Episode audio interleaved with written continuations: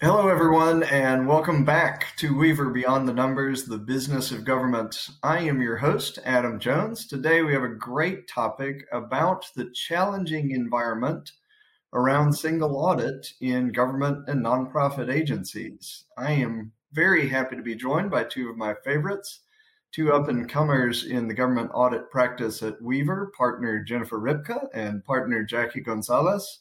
We have a lot to talk about today. Um, but I want to start uh, by letting you both um, take a shot at, at uh, telling our listeners and watchers a little bit about yourself. Jackie, when you entered public accounting, did it ever occur to you that you would gravitate toward government and nonprofit? And, and how did that evolution happen in your career? Yes, actually, because I started with the firm um, almost 18 years ago, and I started in June so, really, when I started in the summer, our interim work for governments was kicking off. And um, one of the first jobs that I really did start to finish was a government. So, I've really been in it since since day one. Um, and I like to tell all our new staff, it just made sense to me. I mean, we can understand what a city does, we understand what a school district does or a county. Um, and so, to me, those were very tangible things um, that made a lot of sense. And so, I think I did just naturally gravitate towards it and just I've never left. I've been here ever never since. left. never left the firm, never left the government practice. I've just been here. Well, we are we are lucky to have you as are your clients. Um, Jennifer, same question. You uh, touch all sorts of entities from school districts to cities to regional authorities. What attracted you to that part of our industry practice? Well, I really, you know, I started at the firm or came to the firm because I was interested in governmental accounting. And so I knew that Weaver had a government practice. And, and so early on in my career as an intern, I wanted to work in that space. And, you know, luckily Weaver has such a large government practice for, you know, me to be a part of. And then I worked alongside our partner in charge of the government services group very early on um, Sarah Dempsey. And so she helped me. She was a mentor to me. And so um, I, like Jackie, you know, loved the group and, and decided to stay on because, um, you know, it, it's one of those uh, situations where, you know, you love the people that you work with internally, but also our client base is such a great great base to work with as well. There's never been a year quite like the last couple of years in government insurance. We've seen a deluge of federal funds that, that doesn't stop. And it's put a lot of government and non not for profit entities in a category they weren't in before, many of them subject to a single audit. So let's start with basics, which is always helpful to me.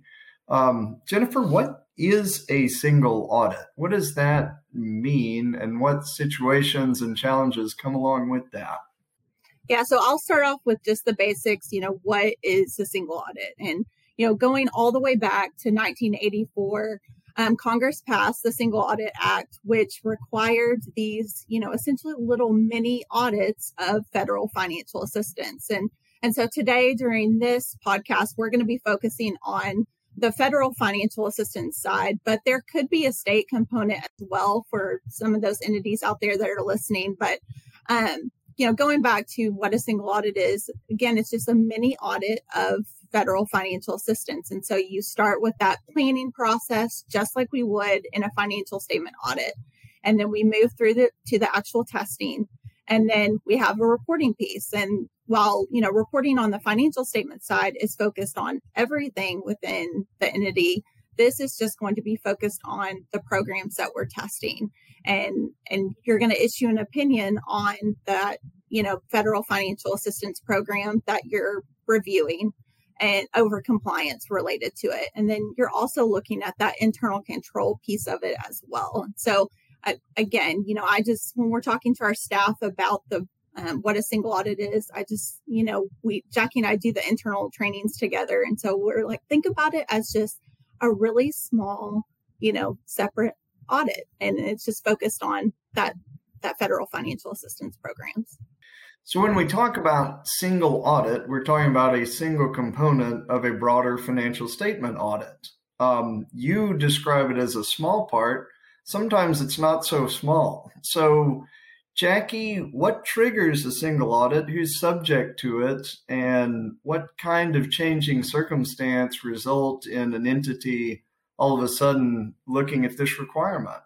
You know, like Jennifer said, and for all of our listeners today, there could be a state component, but what we're focusing on here is federal. So that federal trigger is $750,000. So if any non federal entity expends $750,000 or more in federal awards within their fiscal year, then that triggers, if you will, a single audit.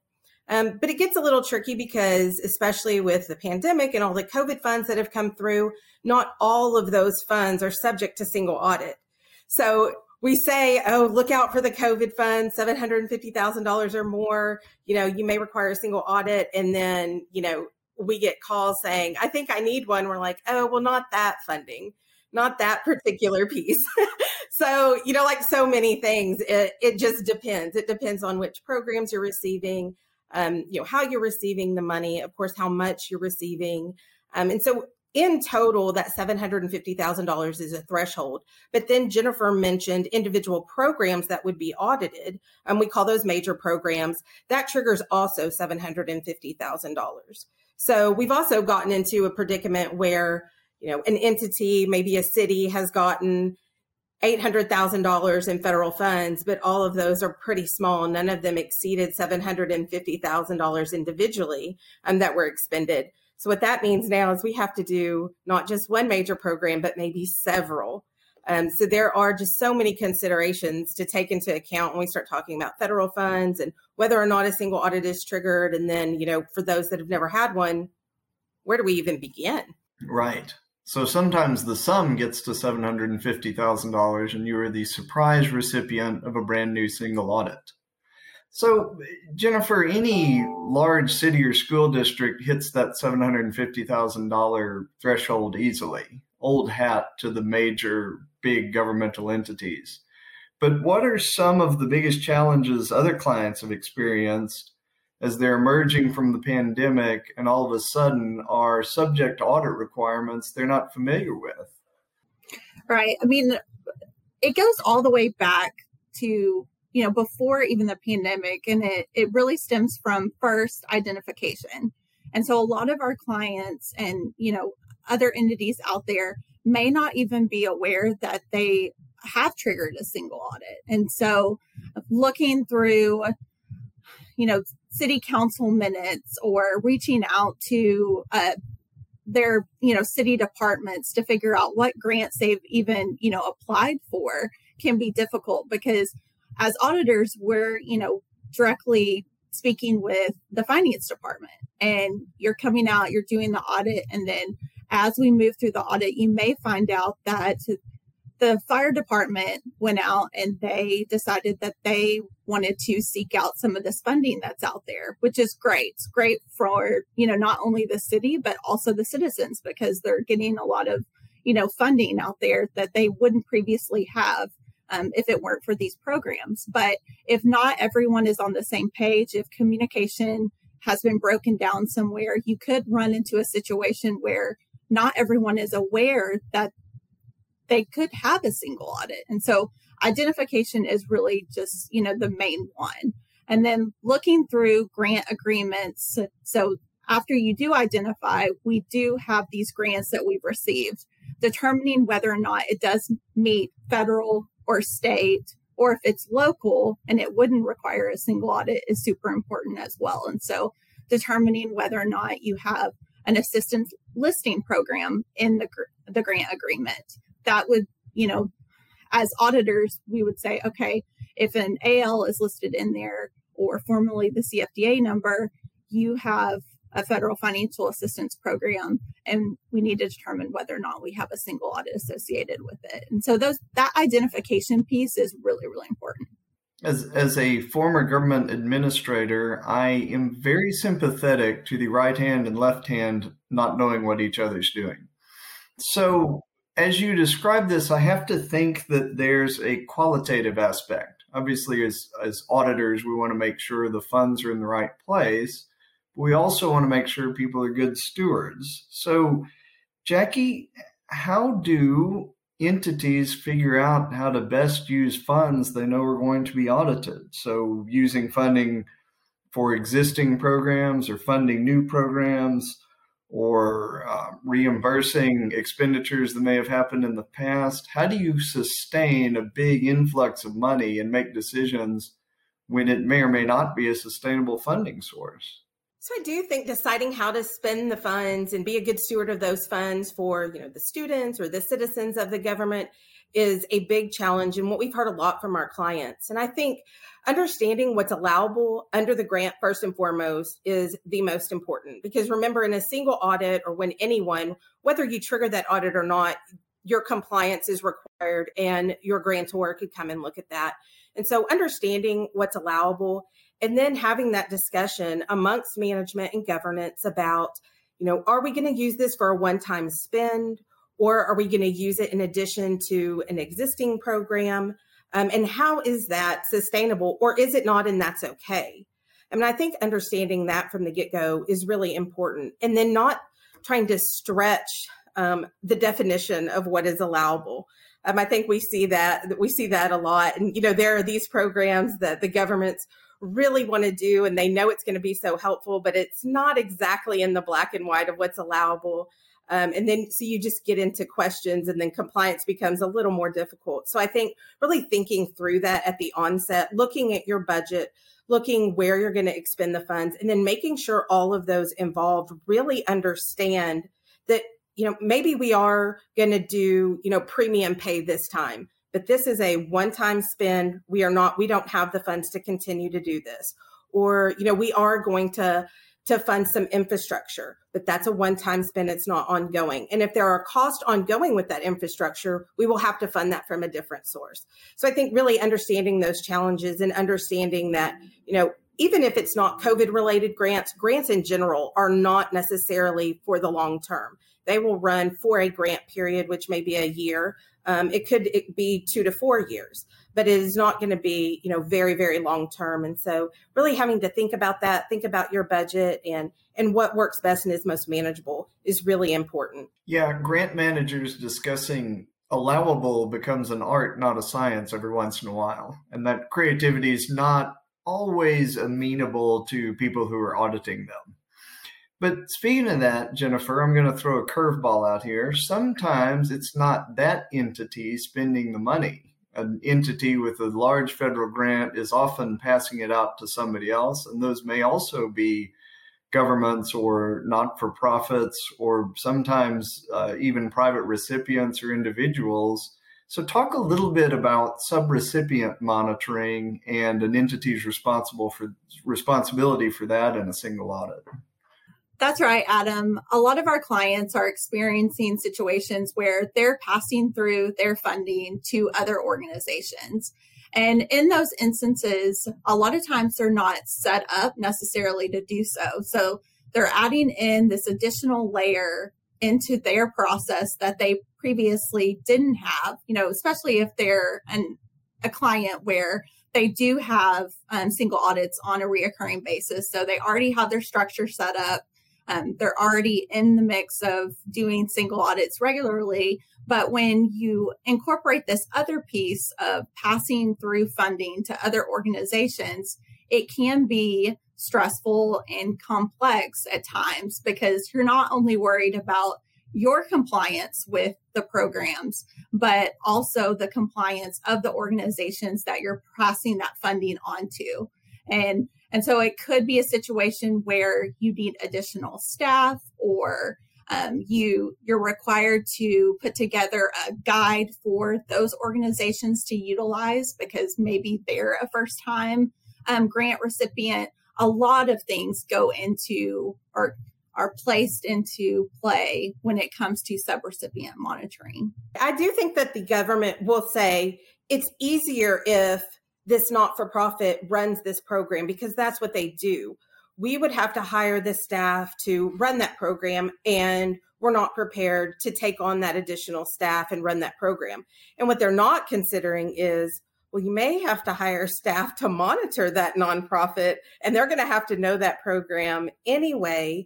Um, and then you're going to have to provide that ongoing monitoring throughout the course of that grant, um, however long that is, if it's a year, two years. And then that nonprofit thinks, you know, your city is the expert because you're giving them money. And so you're there to answer questions on compliance and to monitor them and, and to make sure that that flow of federal funds is in compliance with, you know, uniform guidance and everything from that federal department. And so I think a lot of times they a government and you know management will think it's easier if we pass that money through but then there's other requirements that you have to take into consideration and just make sure that you're prepared.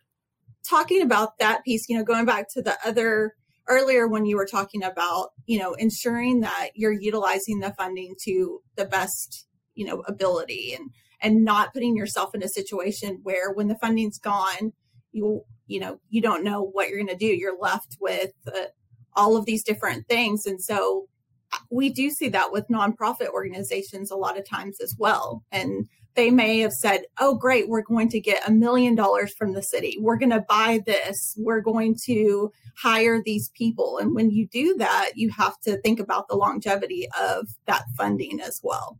Yeah the more we talk the more complex this gets so we better stop. But I do want to know.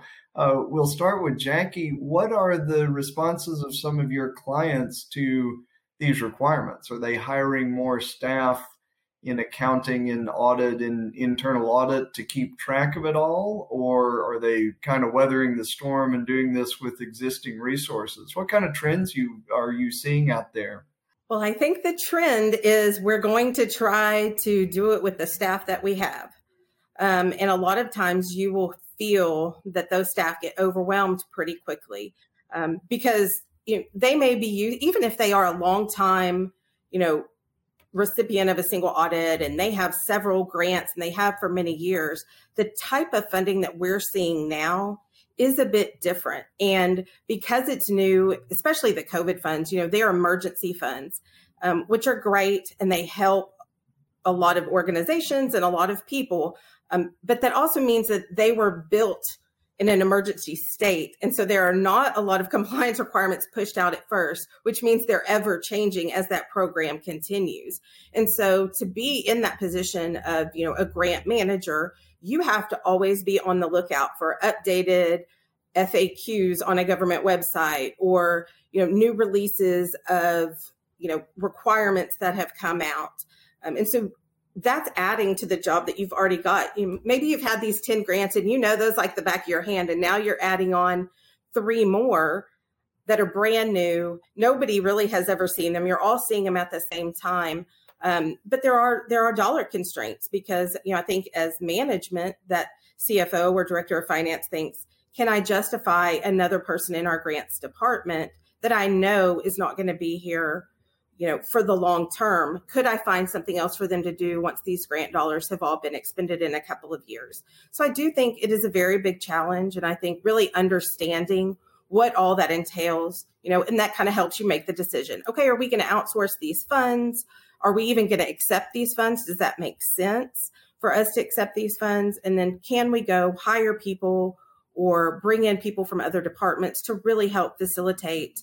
What it's going to take, not only to ensure compliance, but internal controls over compliance. It's a whole series of if then statements for organizations that may not be used to them. So now we're to the lightning round. I think this has been a fantastic discussion. Closing thoughts, Jennifer. What is your single best piece of advice to some of the new entities, um, maybe subject to a single audit for the first time? I would say that, you know, the first thing is communication. If you aren't focused on communication throughout the organization, you could put yourself in a situation where one, you're expending funds um, that, you know, finance doesn't know about, revenue recognition is not lining up. Um, also, explaining a lot of the different complexities and compliance requirements to boards or city council members, et cetera, that can be difficult. You know, we didn't talk about this in the beginning, but um, if you are a first time single audit recipient, you could be in a you know a situation where you're presenting to the board um, and uh, they find out that you're not a low risk auditee and they want to know, well, why are we not low risk? We're a great city. You know, we're doing great things here. And it really has nothing to do with the organization themselves. It's just the way the requirements are set up. So communication back and forth, um, internally, externally can be key. It's the old, it's not you, it's me, right? Yes. Jackie, same question. Closing thoughts? Really, when I think what I would advise a client is to ask ask a lot of questions, ask them from everyone that you come across because you have to know what you're getting into with these grants. You're going to have to know the requirements, you're going to have to know the implications. Your city council or your board are going to ask you a lot of questions. So I think the information gathering piece of it is hugely important. And, you know, as auditors, we do this every day. We're used to single audits. So ask us, pick our brains about what we know about a single audit um, Jennifer and I joke that we could talk about single audits for hours and hours and days and days, and our staff can attest to that. That we speak about it for two days and it's not long enough. Um, but throughout the course of that, there is so much information to absorb, and if you're new to it, you can't possibly do that, you know, by reading one contract or one grant agreement. And so I think to ask is hugely important. I mean, then not forgetting that not only are the auditors going to come and audit compliance, but also internal controls over compliance. And a lot of people aren't really sure what that means. But to us, it means make sure that you have proper segregation of duties in place, make sure that you have someone reviewing and documenting their review of an application, of a request for reimbursement, of your reporting, make sure that you have all of that documented because we are going to want to look at those things. And we aren't just looking for compliance, but also the internal controls. And that's a huge piece that I think if you've never undergone a single audit, that you may miss in that first year. Thank you so much, Jackie Gonzalez, Jennifer Ripka. This has been a terrific discussion. I know that you could go on for seven hours, but I cannot. Um, but as always, we welcome your follow up to all of our episodes here at Weaver, the Business of Government. Another fantastic discussion. Thank you very much for joining us today. I'm Adam Jones.